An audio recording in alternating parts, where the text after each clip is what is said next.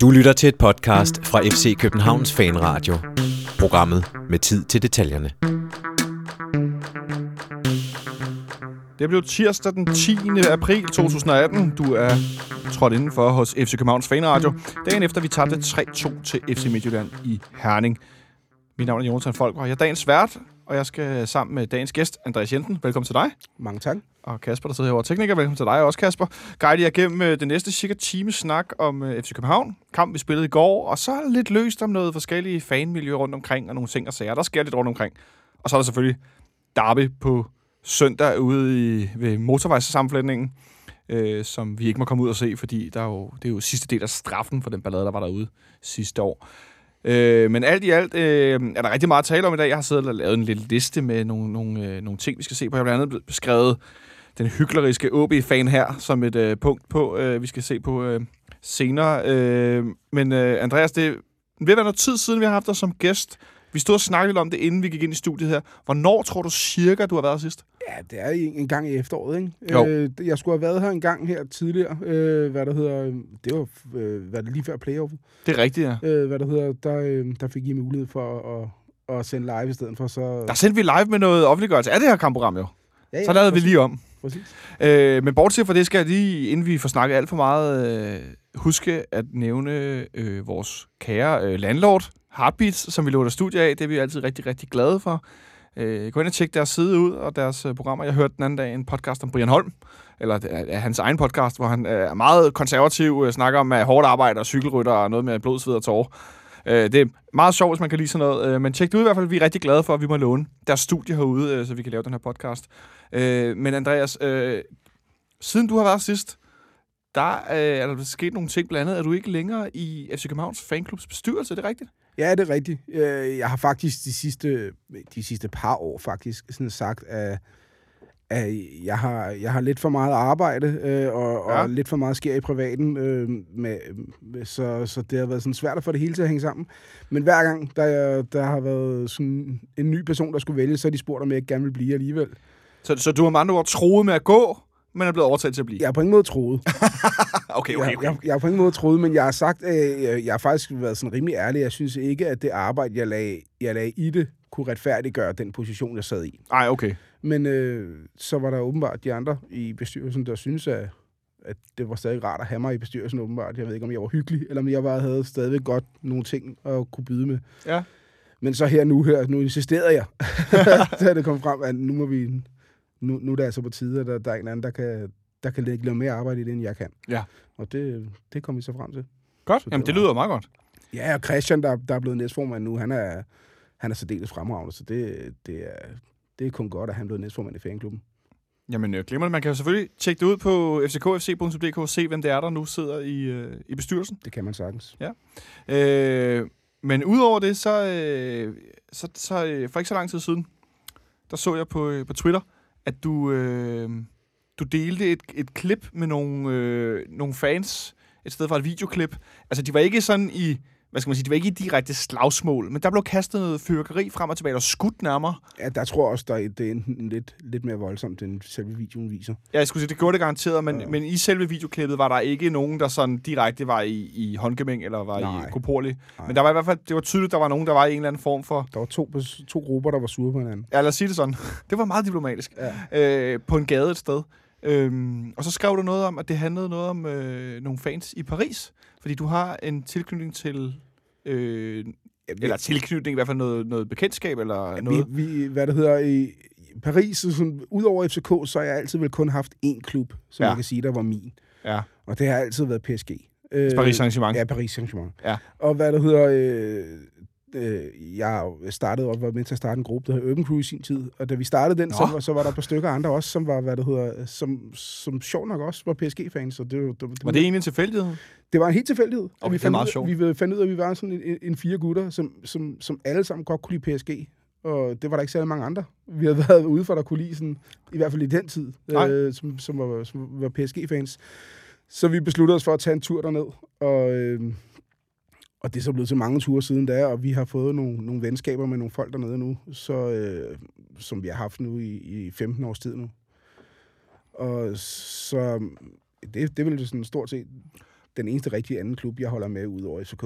Men for at så vende tilbage til videoen, altså skrev du noget med, at, at, at du beskrev nogle af de her forskellige fangrupper, der er i Paris, at det var ligesom dem, der indbyrdes var i overensstemmelse. Ja, det er det. Øh, men jeg vidste ikke rigtig, hvad det handlede om, så jeg prøvede sådan at spørge, øh, hvad, altså, hvordan der var ledes? Øh, Paris er jo en by med, med mange forskellige mennesker, og hvad der hedder... Øh, I bund og grund, så er der to fantribuner, hvis man kan kalde det på den måde. De er i hver sin tribune. Så den ene er, hvor vores familietribune er, den anden er, hvor sektion 12 er. Ja. Og den ene øh, fantribune hedder Bologna, og den har altid været meget... Altså, der kan godt være nazistiske elementer, men der er i hvert fald mange... Okay. Nas- ja, det kan der godt være. Altså, altså ikke bare racistiske, men Nazi- ja, nazistiske. det det, kan det er voldsomt. Der, man kan sagtens... Øh, det er blevet dysset meget ned, men det har der været meget voldsomt af gennem tiden. Og den anden tribune er meget, meget, meget multietnisk. Altså, øh, det, det, som man ser det med, med senegaleser og elfenbenskystfolk og øh, stort set alle steder fra i verden.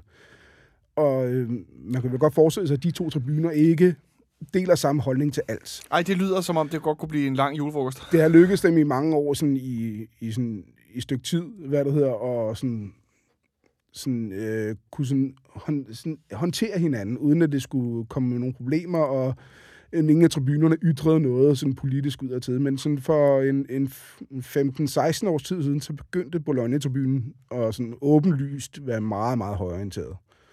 Og det kunne den anden tribune så ikke helt acceptere. Og det resulterede så i, at at de stort set ikke kunne tage nogen steder hen, uden der var konfrontationer. Altså på udebane. Ja, på ud, og også på hjemmebane. Også på hjemmebane. Ja, på hjemmebane også. På hjemmebane har der været også nogle forfærdelige hændelser, der er sket der blandt andet. Der har også været dødsfald. Så øh, det, det, det er skidt, det der sker dernede, fordi når, når, når alt lykkes sådan, tribunemæssigt i den, på det stadion, så er det efter min mening nok det bedste stadion i Europa, og så fodbold. Det er, jeg aldrig, når jeg har efterhånden været rigtig mange steder hen, jeg har aldrig oplevet ting, som man oplever i Paris. Og det, På det gamle Parc de Prince, som jo var nationalstadion i mange år i Frankrig. det var det. Det er verdens mindste sæder. Så det er nok derfor, alle står op. Så, men øh, det var... Øh, det, det, det var sådan en magisk, en, en, en magisk stadion, når alt lykkedes der. Og det var et sted, hvor, hvor man kunne godt føle af, af, af hvad det hedder, altså de største klubber, når de kom derind, så var det svært at spille der. Lidt ligesom når folk nævner med FCK i parken i Europa, at der sker et eller andet magisk, når alt lykkes derinde. Og, og når det gør der, så, øh, så er det, det er fantastisk.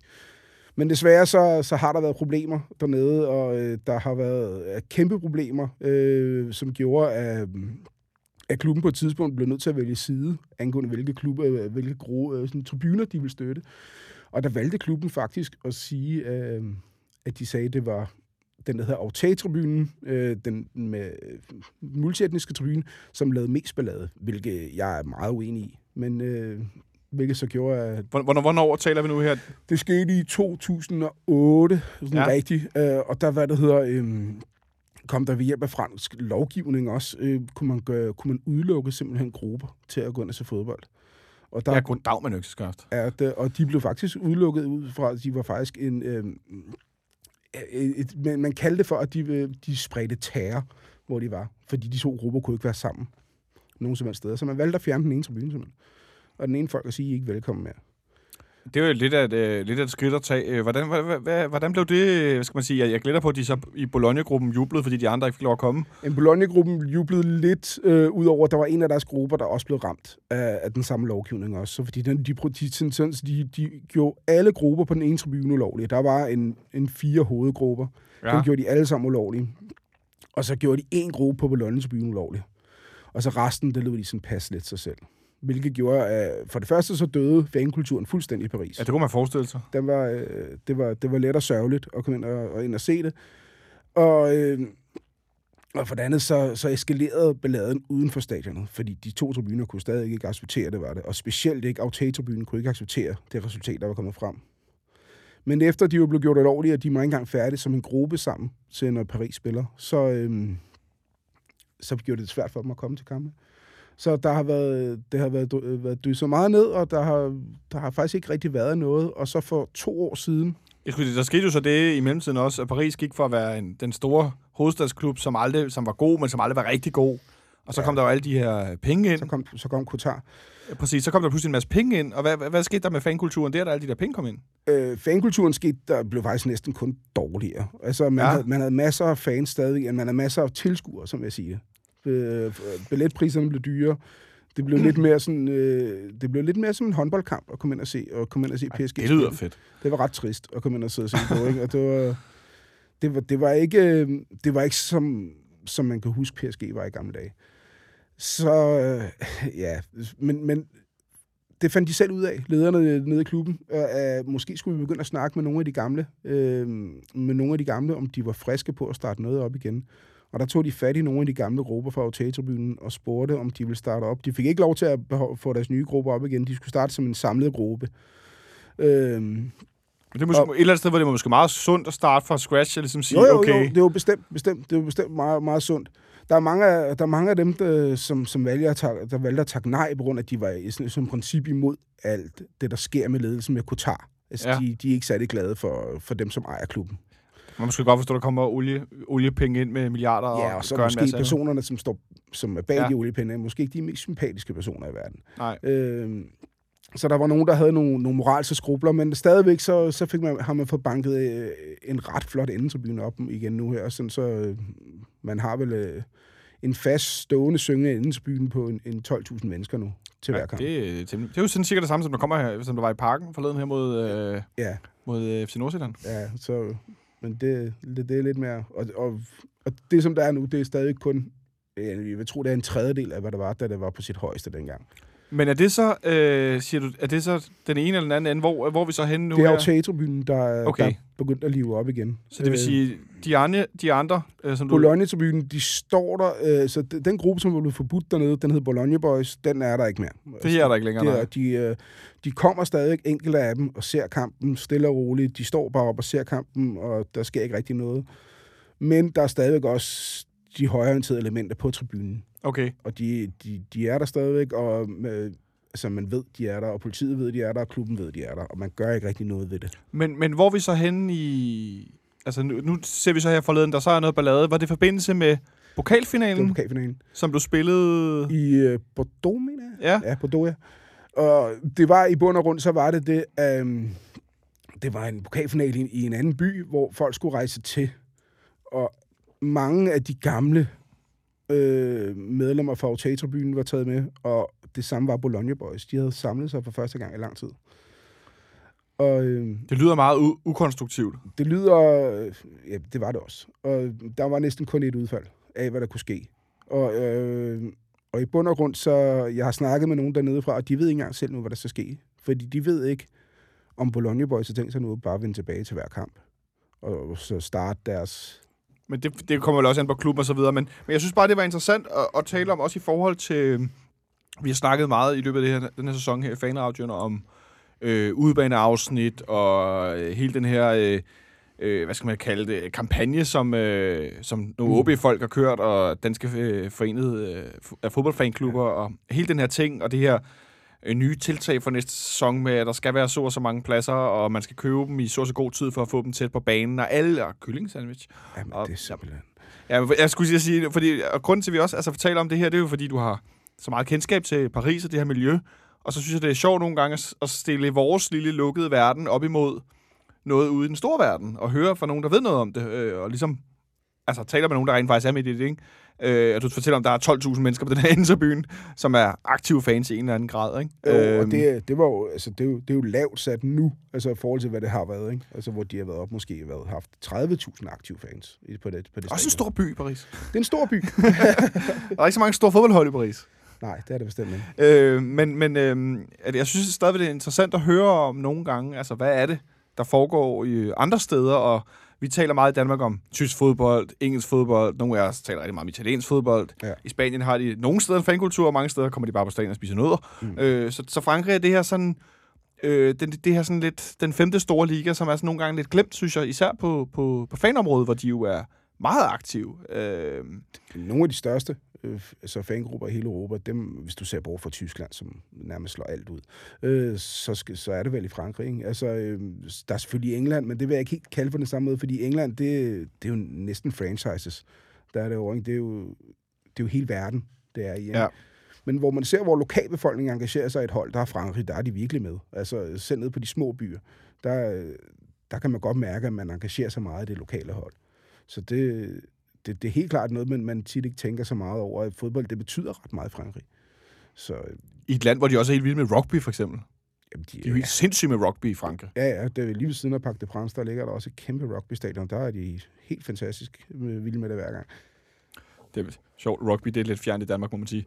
Øh, men grund til, at jeg egentlig gerne vil høre om det og tale om, det var også fordi, at... Øh, ja, fordi at, øh, det, jeg synes, det er sjovt at høre noget, noget andet, og blive kun klogere her. Men, men også, at vi står med den her øh, udebane-aftale. Hvad hedder Er det noget af den stil, det hedder? Ja, det Øh, kalder de den vel for, gør de ikke? i, øh? i, i, i forhold til næste sæson.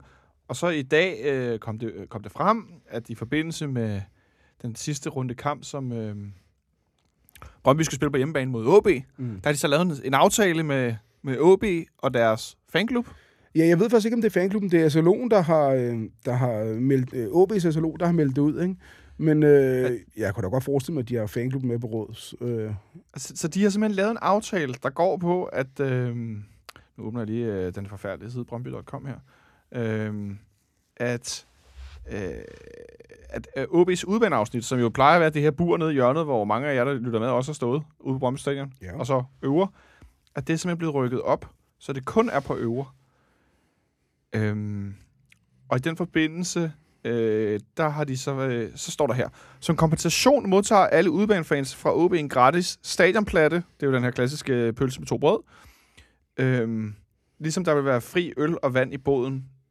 I den kommende uge vil OB's SLO gennemgå afsnittet og se, om der kan foretages andre tilpasninger, så oplevelsen på afsnittet stadig vil være tilfredsstillende. Jeg, jeg, jeg spoler lige en gang tilbage, og husker, hvordan Christian Rothmann, som jo er kæmpe OB-fan, som var ligesom en af forgangsmændene for, at A11 er det farligste sted øh, efter Israel-Palæstina at befinde sig i verden, altså ind i parken af 11-afsnittet, Jamen, blandt andet er en af argumentationerne for, at man skal være tæt på banen, så man kan interagere med spillerne for ens hold. Og nu rykker de så frivilligt op på øver. Fordi med, kompensation, altså ja, hvis, hvis vi nu sætter den på spidsen, så bliver de bestukket med lidt øh, fri bar og en stadionplatte. ja, selvfølgelig gør de det. Altså, det er det, der sker. Og det, er det ja, jeg er næsten tabt for. Jeg havde en masse ting i hovedet, jeg gerne ville sige om det. Og, og det har jeg vel stadig, fordi i, i bund og grund, så, så nu kan jeg tillade mig at sige sådan nogle ting, fordi jeg ikke er med i fanklubben. øh, øh, I bund og grund for mig har det altid virket som om, at der har siddet en gruppe mennesker, der har tænkt, hvordan kan vi få ramt på FCK? Og det Ja. kan godt være, det er måske lidt paranoiaagtigt at tænke på den måde, men når man ser på, hvad de tilbydes, øh, hvad der bliver tilbudt på, på, på A11, ja, de er ikke tæt på banen. Det er helt korrekt. Men det er uden sammenligning det udebaneafsnit i Danmark, hvor du ser bedst fodbold. Altså, jeg har været på alle andre stadions, og der er ikke noget, hvor du ser bedre fodbold, end der er der. Altså vi snakker om at kigge på banen og se fodboldkamp. Altså, det man kommer for. Øh, Åh, åh, åh, åh, grov. Uh, nu, du, nu, du, Nå, du, men jeg jo prøve, altså, jeg, jeg kender altid også godt, at vi lave stemning, og øh, da, da vi startede øh, i, i sin tid, vi gerne ville have et stemningsafsnit i parken, der var jeg der en af de fortalerne for, at man skulle fjerne de faste pladser på ned og se. Det fik jeg ret meget på pukken for, at andre ned og se folk. Ikke? Men, øh, men, men det der er mit ønske, fordi mit ønske er stadig... Altså, jeg mener, når man går til fodbold, så kommer man som første prioritet. Det er for at se fodbold. Så kommer alle de andre ting bagefter, hvad du så sætter højst, om du så vil lave stemning, eller om du vil hygge, eller om du vil... Ja, alt, hvad det kan være. Stå med radioen i øret og høre, hvad der sker der ellers. Ikke? Øhm, så jeg har aldrig forstået det der med, at man vil stå i et hjørne bag målet. Fordi det er bedre, måde- en bedre måde at lave støtte. Altså ligesom sektionen startede med at gøre. Fuldstændig. Jeg var så utilfreds med.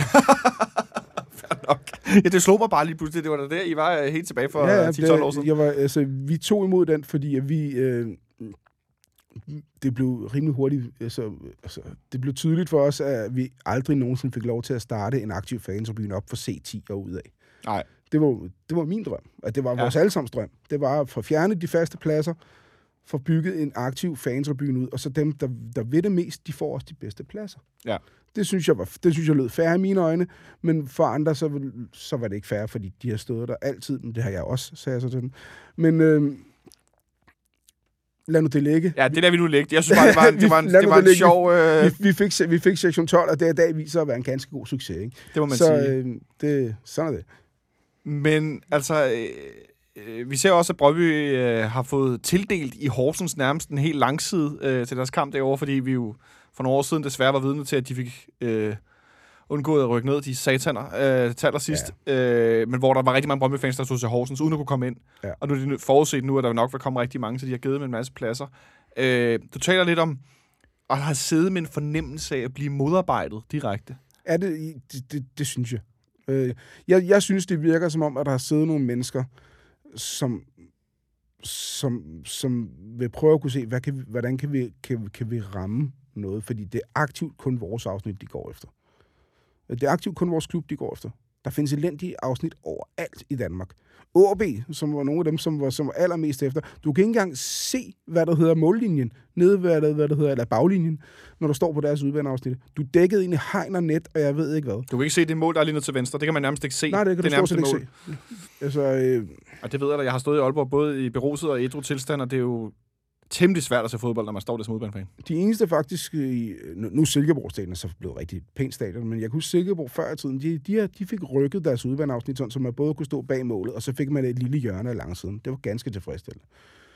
Øh, men, men ellers så, så var der, der så mange andre ting, de kunne have taget fat i rundt omkring, hvis I skal snakke om forhold for udbanefans, men de vælger A11, fordi de synes, det kunne de godt tillade sig. Og det er sjovt lidt at, at tryne også.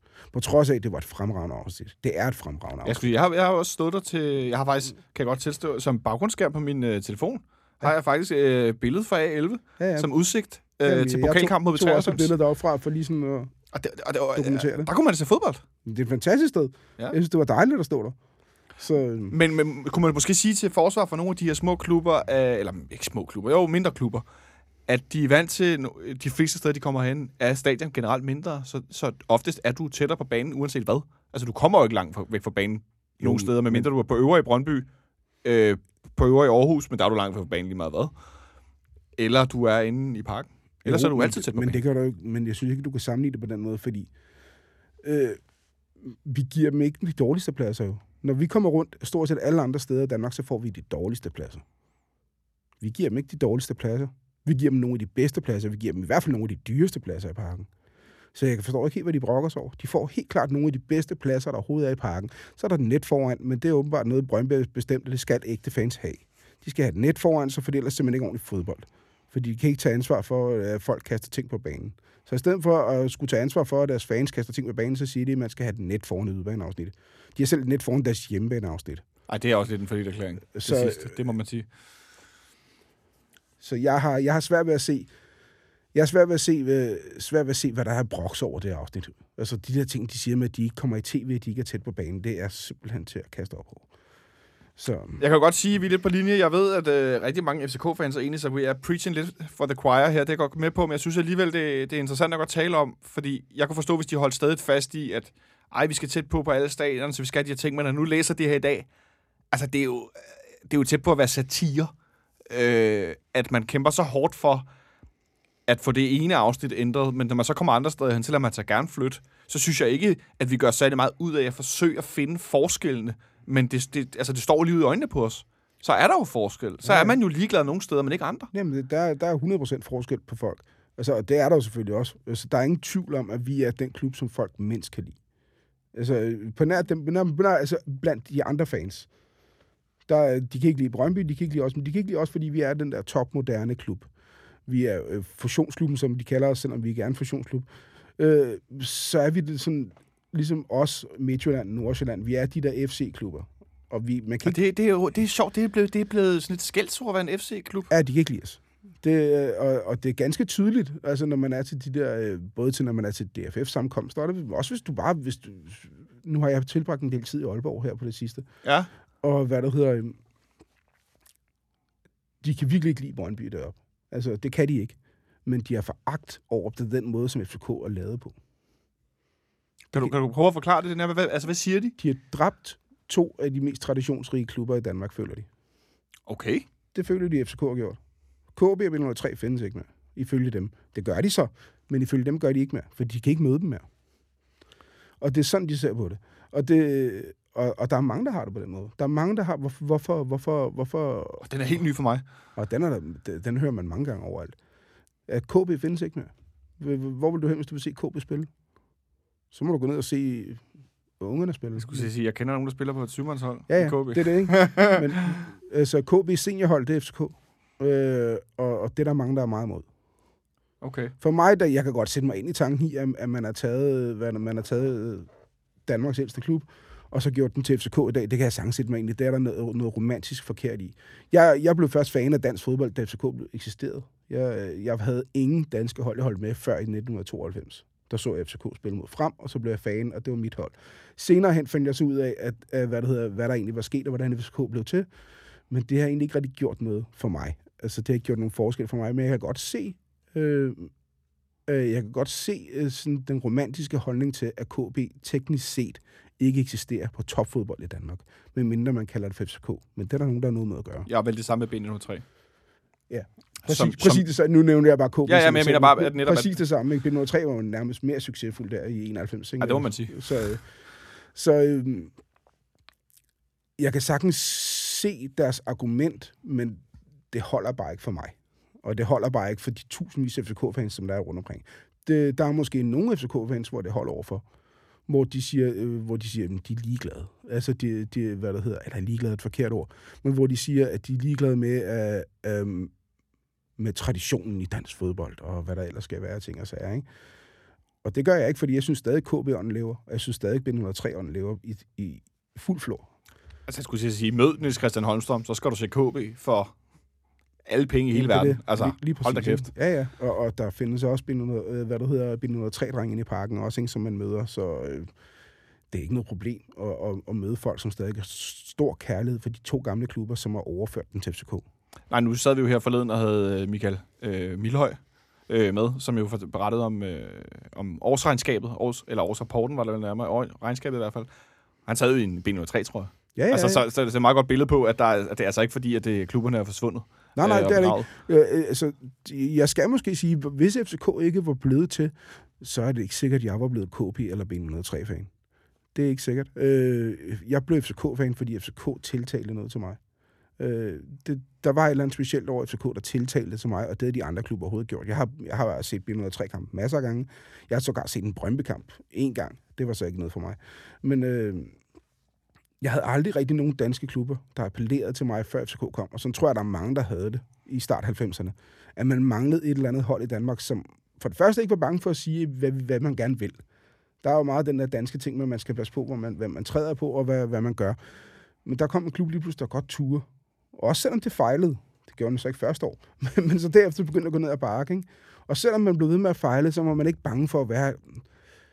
Måske, hvad kan man kalde det for den smarte dreng? klassen. København er smart, skal vi ja, sige det? København er smart, men øh, positiv arrogance er det ikke nogen, der øh, taler Jo, det er meget moderne øh, Meget moderne Det er meget moderne det, det ved jeg ikke, hvad jeg synes om. Men, øh, men den appellerede til, til, til sådan, som jeg gerne ville have en fodboldklub skulle være. Og så spillede de noget fodbold, i starten i hvert fald, som, som jeg godt kunne lide, så blev det lidt værre i løbet af 90'erne. Men igen, så... Øh, ja, det, det, jeg, tror, det, jeg tror, der er mange, der har det på samme måde, som jeg havde det. Men nu rører vi lidt ud af sidespor, men det hvilket jo også ganske glimrende. Det er jo derfor, vi er her. Vi har jo, som der bliver sagt i introen, tid til, til detaljerne, så dem tager vi altid gerne med alle sammen.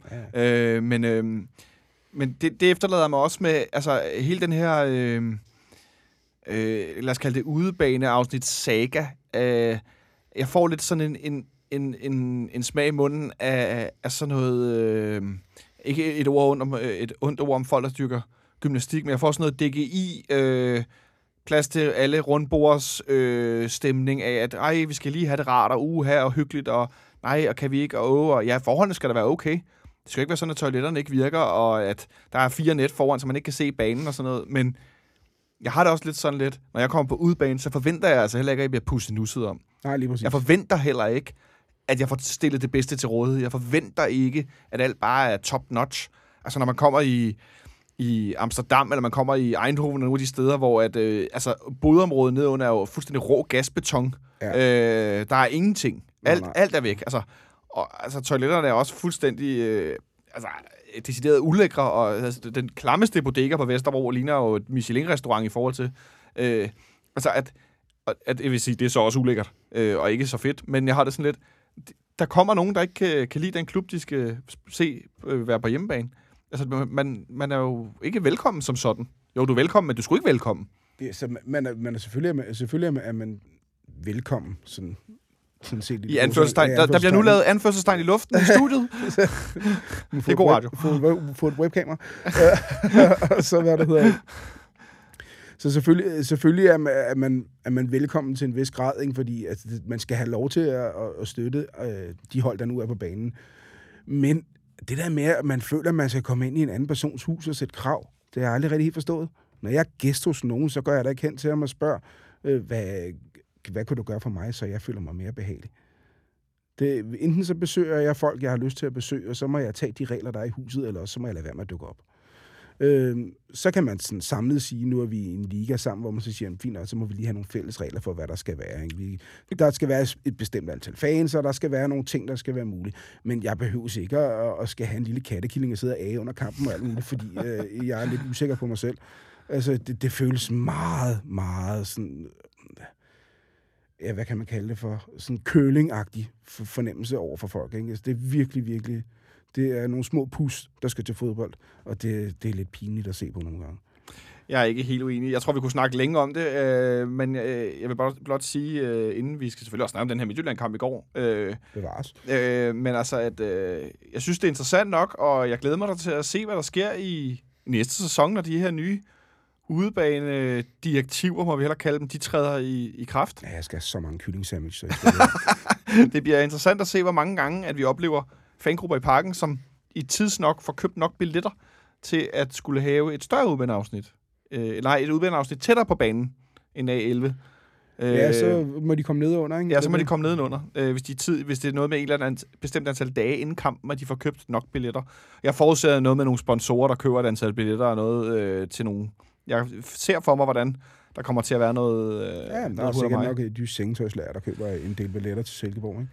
Ja, jeg ved det ikke. Nogen i hvert fald. Men det, det, det bliver interessant at se. Øh, og inden, altså, øh, inden vi lægger den her helt ned, så synes jeg bare, at vi skal nævne, at... Øh, altså, inden vi går til Midtjylland-kampen, at... Øh, i går, eller tidligere eftermiddag sidder det ikke i går, det føles næsten som i går, øh, at reserveholdet spillede øh, ude i Brøndby i øh, reserveskamp, og øh, vandt intet mindre end 3-1. Øh, William Kvist scorede et hovedstødsmål. Andreas, hvad siger du til det? Øh, jeg, jeg, jeg går ud fra, at den bare blev skudt ind i hovedet på ham. øh, men, men jo, det ved jeg ikke. Det er da sikkert dejligt. Det er svært at have en holdning til kampen, fordi vi, man har på ingen måde set den, og jeg har set resultatet lige inden vi, ja, ja. vi gik i luften her. Ikke? Så, men, men det er da dejligt at vide, at han også kan score med hovedet. Og, og Paolo, hvis han brager den med stolpen ind, så var der også noget, du, du sagde. Ikke? Så, øh, og hvem var den sidste? Det kan jeg slet ikke huske. Leonard Thompson? Altså, det, det, jeg synes, det er fint, hvis nogen... Øh, det er altid fint at slå Brøndby. Ja, det er dejligt. Kamp. det er en dejlig U11-kamp, jeg er ligeglad. Det, det bliver en god aften, det her. Ikke? Ja, det er skønt. Fint. Nå, om et øjeblik, så ser vi øh, nærmere på øh, kampen i går i Herning. Nu har vi næsten snakket alt det, vi skal om øh, fans og fanmiljø og fanforhold og alt muligt, øh, fordi vi skal jo tale om kampen i går. Vores 3-2 nederlag til FC Midtjylland, som var... Øh, en noget speciel oplevelse, især også her bagefter. Øh, ja. det, det tænker jeg, det tager vi ligesom, øh, når vi når derhen. Men en kamp, hvor vi øh, stillede op, som vi sluttede, i hvert fald det meste opstilling mod, øh, mod Sinosien på hjemmebane ja. med Rasmus Fald som central midt. Hvor overrasket var du over det?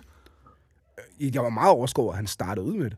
det var, men jeg var til gengæld positivt overrasket over det med, det gik. Altså, ja. det, det, det, det, var, det, var, det var en særdeles god første halvleg og fem minutter anden. Øh, det lignede meget den start, vi havde på kampen i Herning. Tidligere på foråret, hvor vi taber 3-1. Øh, ja, ja. Hvor vi også ja, i starten af kampen, altså jeg vil sige faktisk udspiller dem. Øh, og det første mål, vi scorer efter 12 minutter, det er jo et mønsterangreb. Ja, det er super flot. Øh, jeg kan næsten ikke huske, at jeg har set os spille altså, så, så godt, i, så gennemspillet mod en god modstander i, jeg ved ikke hvornår, i, i lang, lang, lang tid. Nej, øhm, jeg sidder også og kigger lidt op. Ja, måske, nærmere, måske nærmest øh, sidste gang, vi var i Herning, var jeg lige ved at sige, at vi kommer derop, og de kommer skal ud og slå til Søren, og virkelig vise, at de er på hjemmebane at bestemme.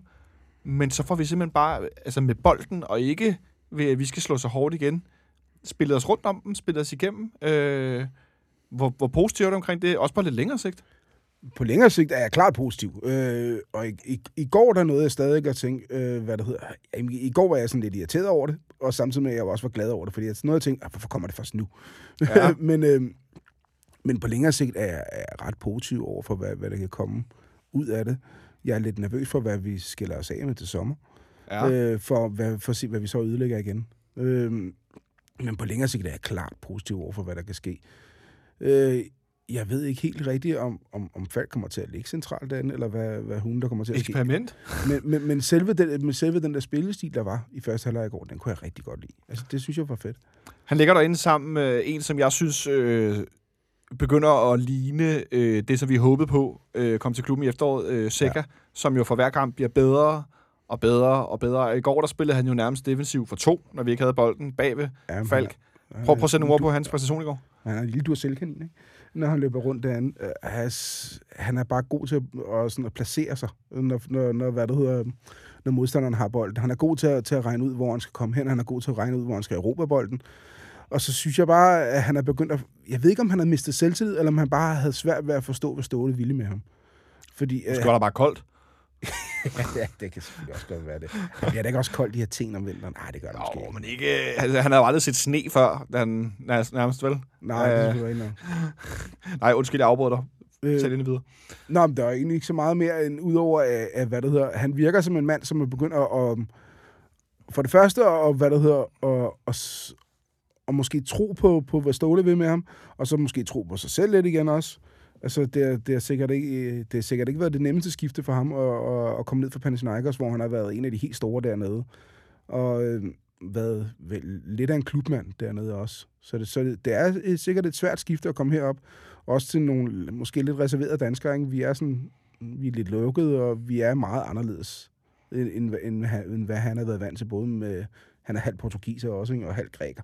Øh, det, der, er- der er Danmark måske lidt noget andet. Vi er måske ikke så flamboyant. Nej, det, Der er det temperamentsspørgsmål. der sker ikke så meget. vel? Nej, det må man sige. Så øh, jamen, jeg, jeg, jeg er ret positiv over for, hvad, hvad Ståle kan få ud af ham, hvis han gerne selv vil fortsætte. Det er så også meget med, at jeg er simpelthen, blevet, jeg er simpelthen så i tvivl om nu, om hvad, hvad spillere vil fremover i FCK.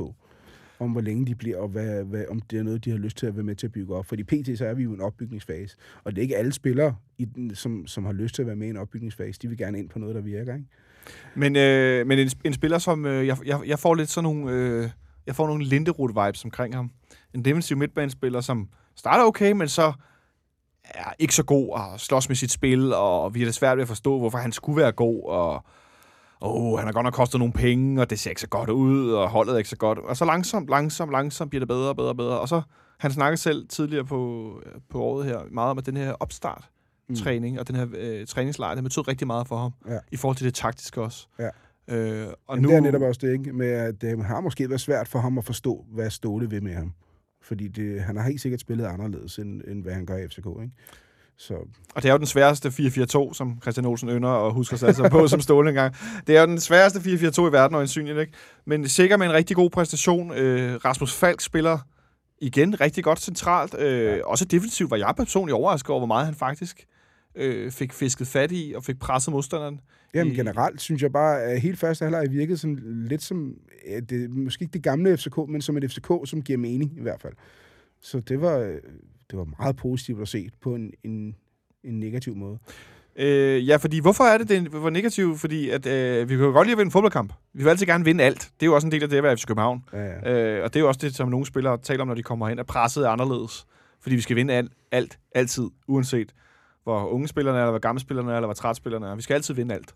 ja. Øh, men den her kamp var jo speciel. Og jeg sad også og havde sådan lidt, da vi så i starten af en halvleg, Midtjylland kom godt nok ud med noget mere energi og noget mere pres, og så tænkte jeg sådan, nå, nu kommer de frem, ikke? ja, Og så går der ikke så lang tid, og så udspiller vi dem en gang til, ja.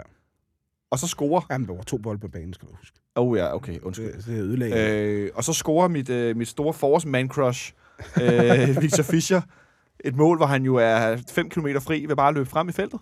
ja. Øh, og der er ingen, der følger ham. Og der spiller vi bolden rundt, og han er selv med til at spille den over i højre siden. Og så prikker han ind ved forstolpen. Øh, der tænkte jeg, okay, fuck it, så kan det også være lige meget. Skal vi bare vinde alle kampe. ja, men jeg havde det også sådan, altså, jeg nægtede af det der med, at folk ville have, at vi skulle tabe med vilje og sådan noget. Det, det, det, Nej, ikke med vilje. ej, det er, nej, okay. Ej, men det er sådan, at jeg, du siger jeg bare for mig selv. man kan ikke... Man kan, altså, hvis man skal tabe en kamp, så kan man kun tabe med vilje. Altså, øh, altså du, du, Altså det, sønderjysk, er det, du siger? det siger jeg ikke. Jeg siger, Siger ingenting om det. Jeg siger ingenting. Men altså, går man forfra ud, går man ud med det samme og siger, at den her, den taber vi i dag, jamen, så har du tabt med vilje. Og det, det, det håber jeg aldrig nogensinde sker i FCK. Øh, men når det så er sagt, så skulle vi tabe en kamp, så gjorde det mig ikke synderligt meget, at det var den kamp, vi tabte. Øh, så øh, det var en det var et irriterende nederlag, fordi man at, at vinde, hvad det hedder, 0-2 til, til, hvad det hedder, til, til, til, til 3-2, det er altid irriterende. Men når det er sagt, så, ja, så jeg har da haft en fin nok mandag. Tirsdag hedder det. Vi hvor, øh, hvor meget, altså fordi øh, historien er jo så, at vi lukker Midtjylland ind i kampen øh, med to øh, dødbolde, hvor vi dækker til med dårligt op på hjørnet. Ja, det var helt... Den første, hvor Sviatchenko, han bliver screenet fri af ja. Kian Hansen, så screener Bøjlesen, og så har han jo... Altså, han kunne nærmest nå at stege to spejlæg, inden at øh, den bold ramte, ramte i hovedet i fri position.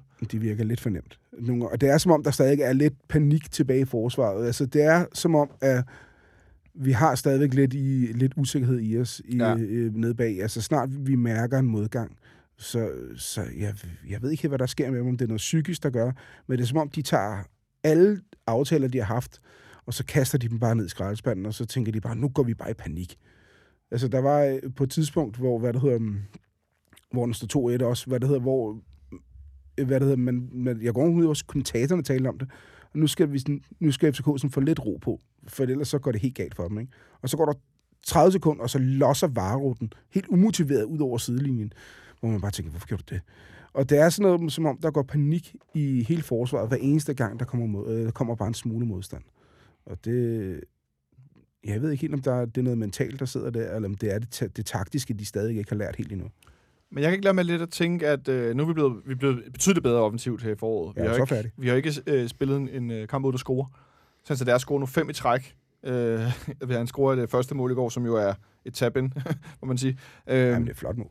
Er helt vildt flot mål. Øh, men øh, jeg står lidt tilbage med sådan en oplevelse af, at, øh, at det offensive på plads, men at det defensive, det tager lang tid.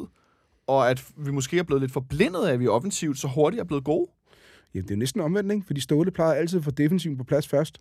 Og nu virker det til, at det er det offensiv, der er på plads først. Det, det er den omvendte verden lige nu. Men det er vel også et spørgsmål, om vi i vinterpausen investerer i det offensiv. Med, godt nok solgte vi Benjamin Verbic, men vi henter Robert Skov, og vi henter Victor Fischer. Jamen, vi har fået en spiller. Santander kommer tilbage fra skade. Ja, ja blandt andet Santander tilbage, men, men Victor Fischer, han gør altså meget. Altså både ved hjælp af, af bare alt, tror jeg.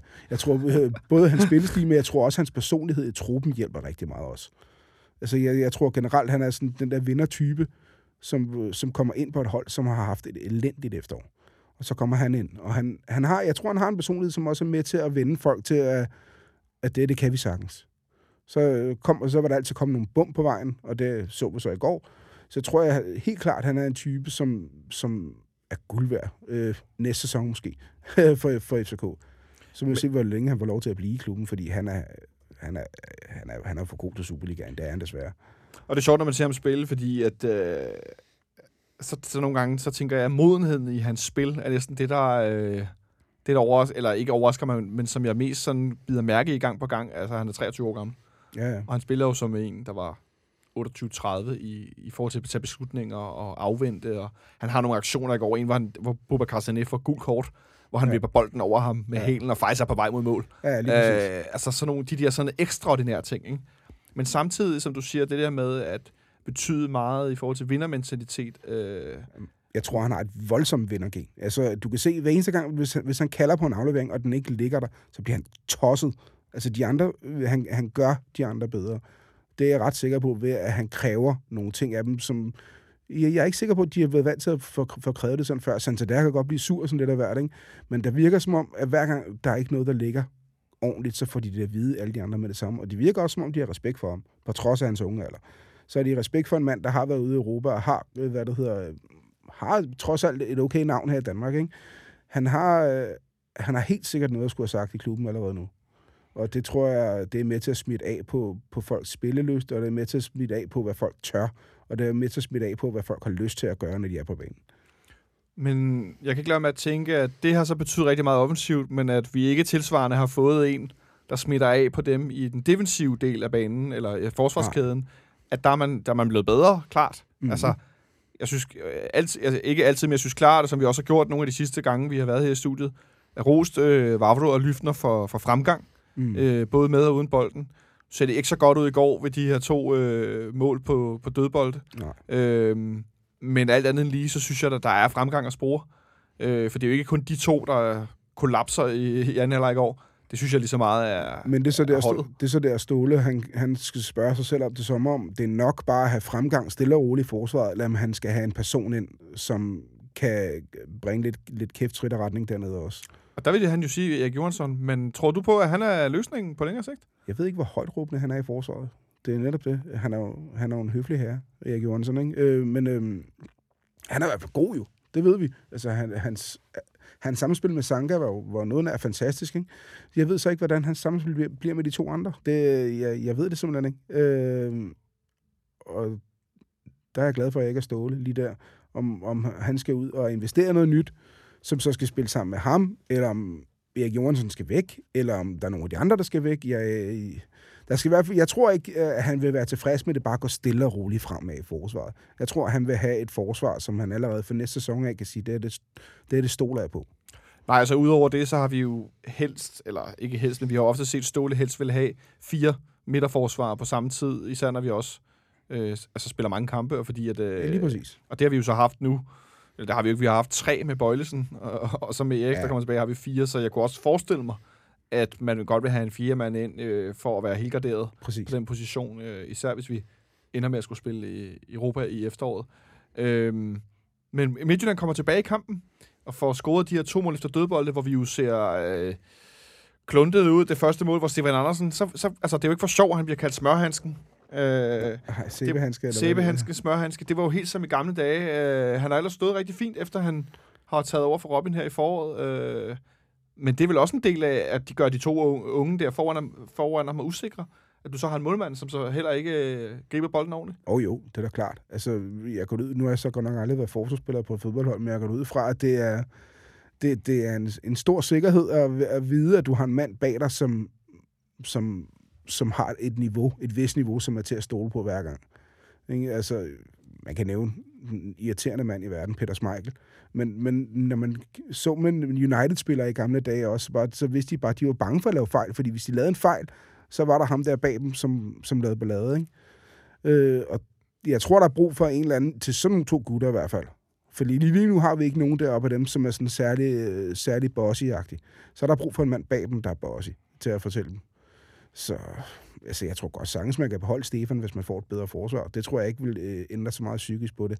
Jeg vil bare have en anden mand end Stefan ind i mål, fordi han netop nogle gange laver de der ting, og så, så er jeg bare personligt ikke den største Stefan Andersen-fan. Men der kommer også en ny mand til sommer, han hedder Jesse Jordan Nå, det skulle Horsens. Øh, jeg ved ikke, hvor verbal den unge finde er, men øh, dygtig med hænderne, der er han i hvert fald helt sikkert. Jo, jo. Øh, det må vi se, hvad der sker. Men øh, Midtjylland får så øh, scoret til sidst i kampen også. Deres øh, ukrainske nyindkøb, som jeg har siddet i flere kampe og set, blandt andet mod Brøndby, og tænkt, score nu for helvede. Øh, Dov, han. Dovbyg, han får så scoret sit første mål øh, til sidst. Og det havde det meget ambivalent med. Øh, og nu vender vi tilbage til den der fan-del. Ja. At øh, hvis vi, som du selv siger, hvis vi skulle tabe, så skulle det være til FC Midtjylland i forhold til deres forhåbentlig øh, ikke så langvarige guldkamp med Brøndby, fordi jeg håber, at Brøndby pludselig crasher og burner, og så vinder Midtjylland klart over dem. Øh, men at, at det var en, en surrealistisk oplevelse at sidde og tænke, pis, vi får en 2-0 og smider det. Og i alle andre sæsoner, så ville jeg have været glød, altså rødglødende, rasende. Altså, det ville være fuldstændig sindssygt. Men i går var det sådan lidt, ja, okay, så er de her punkt med Brøndby igen. Ja, Præcis, også som man hedder det. Jeg vil faktisk være, jeg vil faktisk, ja, det ved jeg sgu ikke, om jeg ville. Men jeg tror måske faktisk, at 2-2-resultat havde måske generet mig mere end et... et, et Hvorfor det? Hvordan kan det være? Fordi det kan, det kan, jo, vi kan måske godt bruge 2-2 til noget, så kommer vi, heller vi et point ind på Nordsjælland og sådan noget der, ikke? Men altså, altså, øh, jeg vil virkelig ikke se Brøndby blive mestre. Så, så, så, så, så det, det hjalp alligevel lidt på humøret, at de scorede til, til 3-2, ikke? Altså, øh, for, altså, 2-2-målet, det gjorde mig irriteret. Fordi det, så har vi mistet, så, så smed vi en 2-0-føring, og de irriterede mig. Så når den står 2-2, så tænker jeg, "Ved du, så kan vi lige så godt tabe. For så, kan, så får vi teknisk set et eller andet ud af det. Måske klubben får ikke noget ud af det, men vi får personligt noget ud af det, i at ved, at, at Brøndby ikke sådan lige løber afsted. De ikke får luft. Nej, fordi jeg skulle til at sige, øh, det kan vi jo selv være med til at forhindre dem i øh, at komme til på, på søndag. Ja, tak. øh, på udebane, øh, om ikke andet, øh, altså spille uafgjort, så de ikke får øh, tre point. Øh, selvfølgelig helst vinde, altid, klart. Men jeg mener, altså, at, at på den måde gå ind og påvirke øh, den her mesterskabskamp, mm. øh, som vi nu kan gøre det. Øh, jeg tror nok, vi vinder over FC Midtjylland i parken, skal jeg lige sige, når vi skal møde dem på hjemmebane. Det er jeg faktisk ikke så meget i tvivl om. Øh, fordi på hjemmebane har vi efterhånden, jeg ved godt, der gik lang tid mod FC Nordsjælland, men jeg synes, at vi spillemæssigt er ved at være et sted, hvor at, øh, der kan vi altså øh, klemme de fleste. Ja, jeg øh, tror også, vi er, vi er rimelig godt kørende i parken resten af sæsonen. Præcis. Øh, men, men vi ender ude med at tabe den her kamp 3-2, har en del chancer, har tre, tre afslutninger på, på stolpen. Ja, det er frispark der, det må man godt lide. Ja, prøv, prøv lige, altså Robert Skov i første halvleg, jeg fik postet på Twitter en gif af nogen, der står og skyder med sådan en gammel kanon. øh, fordi det var, undskyld mig, det var øh, noget af drøn, han fik øh, lagt afsted, Robert Skov, som jo har været ude i nogle kamp, ja, ja. blevet været indskifter. Men han så fit ud igen i går, eller han, det var som om, at han var, han var på tæerne igen. Øh, han har haft nogle lidt halvsløje præstationer i det sidste periode. Øh, men han var rigtig god igen i går. Jeg synes, han var fantastisk i går. Uh, jeg, jeg sad faktisk og så øh, FCK-TV, der har lavet de der indslag med ham og Højer, hvor de sidder og snakker frispark. Og de er fede med frispark. Jeg, jeg, jeg havde siddet og set dem en halv time før den kamp gik i gang, så når han fik det frispark, der så jeg, nu skal han score. Det var sgu lidt trist, han ikke fik, fik ud men det, men det er sikkert også lidt en syn, sådan, vi har set før, med nogle unge knægter, der kommer for, for en lille klub, ikke? Og, eller undskyld, det er forkert sagt, Silkeborg er en ganske stor klub, og har sikkert flere medlemmer end, end FCK har. Men en mindre klub. En, en mindre resultatmæssigt har de ikke nået så meget. Ja, på det sidste. For det sidste, ja. ikke? Øhm, så er det stadig en stor omvending, tror jeg, for sådan en ung herre at komme herover og, og skulle gøre sig gældende med det samme. Så jeg tror også, han har skulle bruge noget tid for, for lige at finde ud af, hvad, hvad skal der lige ske her. Men han virker som om, at han er, han er ved at få selvtillid, måske det rigtige ord, og, og, og, og få en idé om, hvad det er, han skal gøre for holdet. Så. Det er jeg meget enig med dig i, øh, fordi han startede som lyn og torden øh, og scorede mål og lavede sidst, og det der frisparksmål inde i parken, det var jo fuldstændig sindssygt. Ja, var det ikke nogenlunde samme afstand, faktisk? Jo, stort set. Den var bare i det modsatte hjørne, ja. den modsatte retning. Ja. Øh, men altså, hold da kæft. Øh, han, han, han har en spidskompetence, både i forhold til, at drive bolden frem af banen, ja. øh, og lave de her tempodriblinger i ja. løb, og så det her, den her afslutningsfod, som jo er helt ekstraordinær. Ikke? Øh, det, det, jeg tror, vi kommer til at få meget glæde over Skov de næste par år. Ja, det håber jeg også. Det er ingen tvivl om. Men øh, vi ender med at tabe 3-2. Øh, Midtjylland indhenter Brøndby, og vi står der nu 6 point efter FC Nordsjælland. Øh, jeg har fået nogle beskeder på Twitter, og også set nogle folk, der har skrevet på, på fanklubbens forum siden, men primært havde jeg nogle på Twitter, der har skrevet nogle folk, der var rasende over, de mente, at vi, øh, det var simpelthen noget sludder, når vi sad her i studiet og snakkede om, at vi validerede, at det var okay at tabe fodboldkampe øh, i forhold til den her øh, mesterskabskamp mellem Midtjylland og Brøndby. Øh, og jeg har skrevet lidt frem og tilbage med nogle forskellige, øh, nogle FCK-fans, øh, som, som mente, at, øh, at det var u- en uskik, at vi kunne se positivt på, at vi ikke skulle vinde alle kampe. Øh, jeg vil bare sige, at øh, det er jo ikke sådan, at det her det er mit program. Og det er ikke sådan, at det er min holdning, der er den rigtige. Jeg synes ikke, der er nogens holdning, der er den rigtige. Men det, vi har taget udgangspunkt i, er, at vi har lavet nogle afstemninger på, på Twitter blandt andet, ja, ja. hvor en masse FCK-fans har stemt. Og der har majoriteten enten, enten ønsket, at vi skulle vinde kampene, fordi det er jo det, vi altid gerne vil, øh, eller den største gruppe for eksempel faktisk ønskede, at vi skulle tabe i Herning, mm. ud af dem, der stemte. Simpelthen fordi, at det ville betyde, at Midtjylland ikke var efter Brøndby. Øh, så det er jo ikke, fordi det er... Altså, jeg giver udtryk for min holdning, men når vi, når vi taler om, hvad, hvad mange fans giver udtryk for, så er det fordi, det er nogen, der stemmer, og det er folk, der skriver indlæg og tweets og kommentarer på Facebook. Så det er ikke fordi, jeg ikke ønsker, at man skal lytte til den holdning, der hedder, at man vil vinde alle kampe, og man synes, det er en fadese, når øh, at man synes, at det skal gå øh, Midtjylland det godt i forhold til deres, den her duel med Brøndby. Øh, det er simpelthen fordi, det er der rigtig, rigtig mange, der giver udtryk for. Så øh, hvis du sidder derude og lytter med og føler, at vi negligerer den her holdning, eller den stillingtagen, så vil jeg bare sige pardon, for det er i hvert fald ikke ønsket herfra. Det skal jeg understrege. Men det er simpelthen fordi, der er rigtig mange, der giver udtryk for det. Øh, jeg kan også godt tilstå, at jeg får da den øh, længste sommer i Nordeuropa nogensinde, hvis Brøndby bliver mestre. På det overveje det sådan en hel sommer med folk, der spankulerer rundt i deres skoletrøje med kodan på brystet. Sådan en gammel en, de hiver frem fra skabet, for nu skal de satme vise, hvor meget fans de var engang. Ja, ja. Tænk lige over det derude, inden I har travlt med at sige, at det er ærgerligt, vi, vi taber Herning. Det, er ikke, det kan godt være, at det lige nu virker rigtig ærgerligt, men husk det nu, øh, hvor længe siden det er, de har vundet. Husk nu, hvor er altså det der med at være større i andre steder. Ikke? Altså, så øh, det er fair nok, vi har alle holdninger, og lad os endelig diskutere dem. Det skal der være plads til, og det er derfor, vi er her. Nu sidder vi to, så er det enige i dag, Andreas, og det er jo, hvad det er. Men, Ja, øh, jeg, er enig, jeg er enig i den punkt, at jeg vil aldrig, vi vil aldrig tabe med vilje. Det vil jeg aldrig gøre. Men øh, jeg vil, jeg vil aldrig, jeg, i går var jeg ikke irriteret over, at vi tabte. Altså, det var ikke sådan, at jeg gik, jeg gik, jeg gik, jeg gik i seng i går aftes og bare tænkte, åh, en forfærdelig dag, det har været. Ikke? Så, så øhm, på det punkt er, er jeg ganske enig, og, og alt, der kan sætte en kæp i Brøndbys øh, sådan mesterskabsdrøm, den er, jeg, den er jeg helt klart med på. Fordi det er det, er det mest forfærdelige. Altså, øh, det er det, ikke det mest forfærdelige. Der er selvfølgelig nogle... nogle I fodboldverdenen. I fodboldverdenen, ikke? Skal vi ikke holde til det? Det er mest forfærdeligt i Det er fodboldverdenen. forfærdeligt når, når, når, hvis, at se dem blive mestre. Ikke? Og Også der kan huske tilbage i 90'erne. Nej, 05. Ja, Michael 05, Laudrup. 05 var, også- var også slemt. Altså, det, var- det var også slemt. Det, men ja, det var fandme også forfærdeligt. Nu, nu kom du til at tænke over det, kan jeg godt se her hen over bordet. Ja. Puh, uh, det, er, der- det er der ingen grund til at huske for meget på. Jo, eller jo det er der måske netop. Øh, fordi jeg, jeg tror også, det er det, det handler om. Jeg kan da godt huske, hvordan det var. Altså både i 90'erne som, som teenager, men også i, i 0'erne med Michael Laudrup som træner derude, og deres, deres sidste helt store hold der. Mm. Øh, så jeg, jeg, jeg synes, det er... Altså, jeg tror da også, vi havde haft det anderledes, hvis vi havde ligget af point med Midtjylland, og Brøndby havde været 15 point bagefter. Og vi så havde tabt 3-2 i Herning på den måde i går, så havde der været rasende. Ja, ja, fuldstændig. Det har været en skandale. Altså, hvordan... Altså, skift Rasmus Falk ud, sæt Kvist ind, gør noget defensivt. Dem op for dem, når de kommer i anden halvleg. Altså, Jamen, gør, humør, humøret havde været rødglødende i dag. Hvis, Altså, vi, gør- hvis vi havde lavet den der, øh, hvis vi havde lavet den til, til, sidste sæson, så har jeg ikke været særlig tilfreds. ej, præcis. Øh, det gjorde vi jo så, faktisk. Nå ja.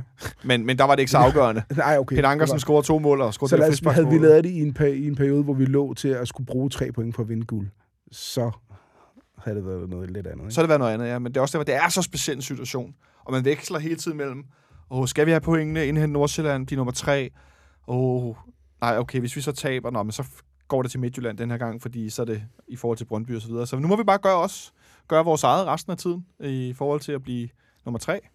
Øh, og så selvfølgelig øh, øh, håbe på, at Midtjylland også kan gøre deres, når de møder alle andre end os. Øh, så jeg, nu skal de så til Farum næste gang, og der mangler de Kian Hansen og øh, to andre af deres normale starter, der er karantæne. Så det er jo, øh, det er jo rigtig godt. Ja, ja, men altså, det må de selv rode med. Øh, noget andet, der ikke er så godt, det var øh, Santander, der er jo blevet udskiftet i går. Jeg troede, det var, fordi han var træt. Men Ståle udtalte sig efter kampen, at det var, fordi han havde ondt i benet. Ja. Og der er ikke nogen officiel melding endnu. Andreas, hvor nervøs er du i forhold til, hvis vi skulle spille øh, derby på søndag uden Santander? Ah, det er jeg meget nervøs for. Åh, oh, det er noget skidt, Mads. Øh, jeg går vel ud fra, at man, man smider med Victor Fischer i angrebet så. Sammen med, sammen med Pieters. Ja, altså, jeg, jeg, jeg, det bliver ikke Pavlovic. Det tror jeg ikke. Han scorede i dag for reserveholdet. Ja, men altså... Det, det, Nej, han ligner en færdig mand. Det er længe siden, han har været i, i førsteholdstruppen til en kamp. Ja. Så jeg ved ikke lige helt... Det, det er jeg meget nervøs for. Altså, det, det er en mand, som virkelig er i gang med, at- med, at, med, at- med at proppe nogle mål i kassen, ikke? som man bare lige pludselig hiver ud. Så, eller ikke lige hiver ud og hiver ud, som bliver skadet, og det vil være typisk. Det vil være, simpelthen være, være typisk for hele den her sæson, hvis det sker. Ja, for lige Santander. Ja, for Santander også, men det, det, nu er jeg ikke Santander-fan, jeg er FCK-fan, så det vil være mere typisk for os. Så øh, det, det, vil, det vil irritere mig grusomt, hvis han skulle ikke være, skulle være der.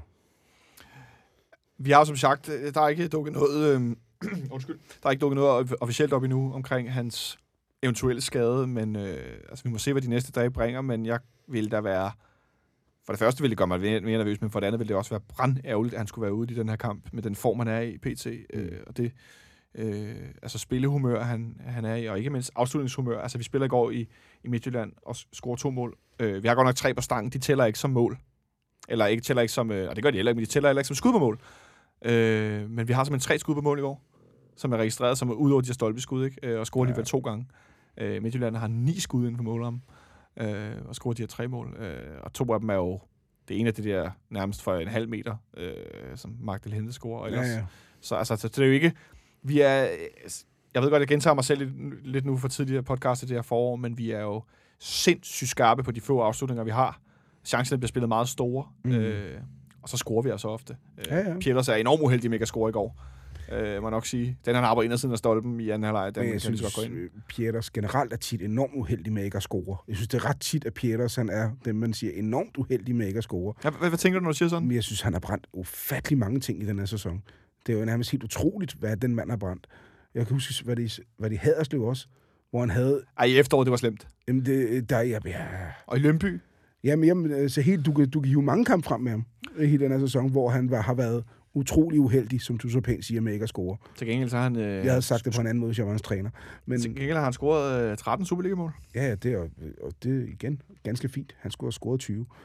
Jeg er ikke helt uenig, øh, det kan jeg godt afsløre, men han er tæt på at være den, den bedst scorende nogensinde i en debutsæson i Superligaen. Hvem er det? Er det en døje? Nej, Markus Albeck med 15 mål. Nå, en døje 14 måske. Eller? Ja, noget stil. Der var en liste over det forleden. Det kan godt være, jeg husker den forkert, men jeg husker det som, at Albæks debutsæson, øh, der scorer han øh, 15 Superliga-mål. Mm. Øh, og øh, Pieters er nu på, på 13, og derfor der var han helt sikkert scoret nogle flere. Det er jeg ikke i tvivl om. Øh, Jo, jo. Det kan der ikke herske nogen tvivl om. Øh, men øh, jeg synes ikke, vi, altså, skal vi call en man of the match fra i går? Skal vi hoppe ud i den? En FCK-spiller man of the match? Øh. den er svær.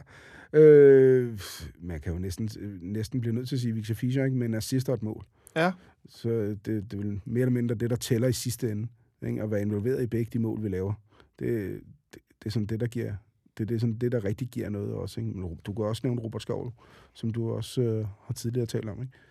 Men jeg vil nok sige Victor Fischer, netop på grund af et, et assist og et mål, vil i en 2-0-sejr altid gøre dig til man of the match. Så derfor så vil han være min, i hvert fald FCK's bedste spiller i går. Så nævner jeg øh, Sækker for øh, en, en indsats på den centrale midtbane, øh, hvor han var lidt alene i anden halvleg. Jeg var lidt, jeg var sgu lidt, sådan rent taktisk var jeg lidt ked af, jeg synes Ståle fejlede lidt ved ikke at skifte Falk ud, eller sætte ham ud på fløjen, og så skifte Skov ud, eller sådan lave en rokade, ja. der, gjorde, der skabte lidt mere styrke ind centralt. For der blev vi løbet over enden i del af anden halvleg. Fuldstændig. Øh, men øh, Carlos Sækker må være min øh, man of the match i går. Jeg synes simpelthen, han er forbedelig god pt. Øh, nu nævnte vi lige kort Robert Sov og Silkeborg. Jeg synes, vi skal lægge den her kamp ned, og så øh, kan jeg jo sige bare lige helt kort, at vi på, øh, på fredag har optagt til, øh, til Derby. Ja. Som altid, når vi har Derby-optagt næsten permanent, så har vi besøg af Nikolaj Stenmøller, også kendt som Smølle.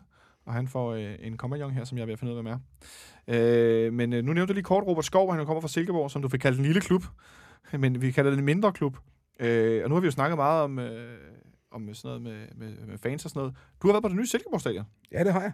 Kan du ikke kort prøve at forklare for en som mig, der i hvert fald var ja, 5-8 gange på det gamle Silkeborg-stadion? Og jeg har været der meget mere end det også. Det, øh, af en eller anden underlig grund, så var det det værste stadion at besøge, og det, man besøgte allermest. Ja, det er lidt spøjst. Jeg forstod det ikke, og det, øh, det er lidt ligesom Haderslev også. Den, den ligger også. Og der har også været mange gange. Ja. Og det er forfærdeligt, hver gang man er der sådan, øh, sådan, sådan udsigtsmæssigt. Og, øh, man. Men øh, Men hvad det her Silkeborg-stadion? Maskot, øh, nej, Jysk Park, som det jeg tror, det hedder. hedder Jysk Park, ja, Jysk ikke? Park med... Ja. Øh, først, de har sæder, der er forskellige farver. Ja, men det, er det, Hvordan er det, når man står der? det, det er egentlig meget sjovt, man ligger i. Man tænker ikke rigtig så meget ud over, det giver lidt den der... Øh, det giver lidt kolorit. Virker den der med, at det skal virke, som om der er mange tilskuere? Har man fornemmelsen af det, man står der? Øh, ja, lidt faktisk. Når man kigger ned langs sidelinjen, øh, når man st- man står på indentribunen i hjørnet lidt der, når man kigger ned langs der, så er det rigtigt nok. Det giver lidt mere, som om, at der sidder... Jeg ikke, om man tænker over det selv lidt mere, men det ser ikke så tomt ud, Nej. som vil jeg sige det, ikke? Som hvis det bare var røde sæder som inde i parken? Eller Præcis. Sådan. Ja. Altså, det, det, gør, det, der, det giver den der effekt af, der ikke, øh, der ikke ser så tomt ud, som der egentlig er. Jeg kan ikke huske, hvor mange tilskuere der var, men jeg kan huske, at vi var overrasket over, at der ikke var flere, for vi synes, det så ud til, at der var flere. Altså, det er meget interessant. Øh, Men hvordan er stadion ellers? Altså, man skal jo stå på det frygtede øver, som jo ellers er det, Det forfærdeligste i verden på udbaneafsnittet. Ja, man kan også stå på neder bag målet. Øh, Det er vel nok et af de bedste udbaneafsnit i Superligaen, hvis ikke, at, hvis ikke det er det bedste, Ja. synes jeg.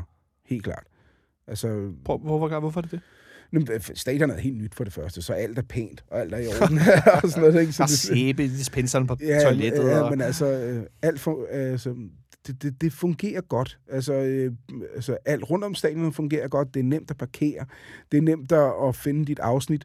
Det er, det er nemt at navigere, når du kommer ind på stadion. Det er ikke forvirrende. Det er, mm, der, der er sådan rimelig godt styr på boderne. Der, der er nok mennesker til at betjene boderne. Toiletterne er, er altså ikke sådan, så der er kø til ud på selve tribunen. Der, øh, der er god udsigt for, øh, for, øh, nu stod jeg ikke på nede afsnit, men jeg stod på øvre afsnit. Der var fantastisk ud- udsigt for øvre afsnit. Øh, det er generelt bare et virkelig behageligt stadion at være, og nu stod vi også der og havde solen lige på os, så det var også dejligt jo, på sådan en dag. Ikke?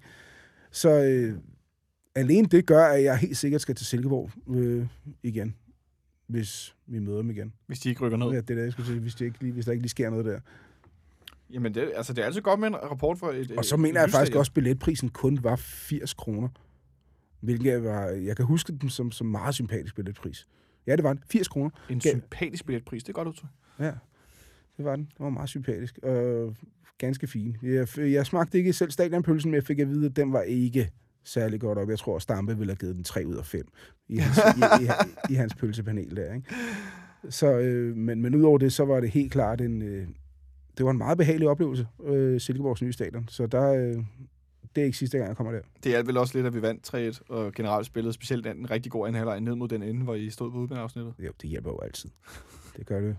Men altså, man kan sige, at Randers stadion, det kan, hvis man skal sammenligne med et stadion af den størrelse, som også har, Ja. hvor der står på øvre afsnit, så er der bare, der er bare lidt mere, som om det fungerer bedre, Silkeborg stadion. Altså, det, det er designet bedre ind til øh, at, at se fodbold, og det virkelig godt stadion. Det anbefalesværdigt herfra.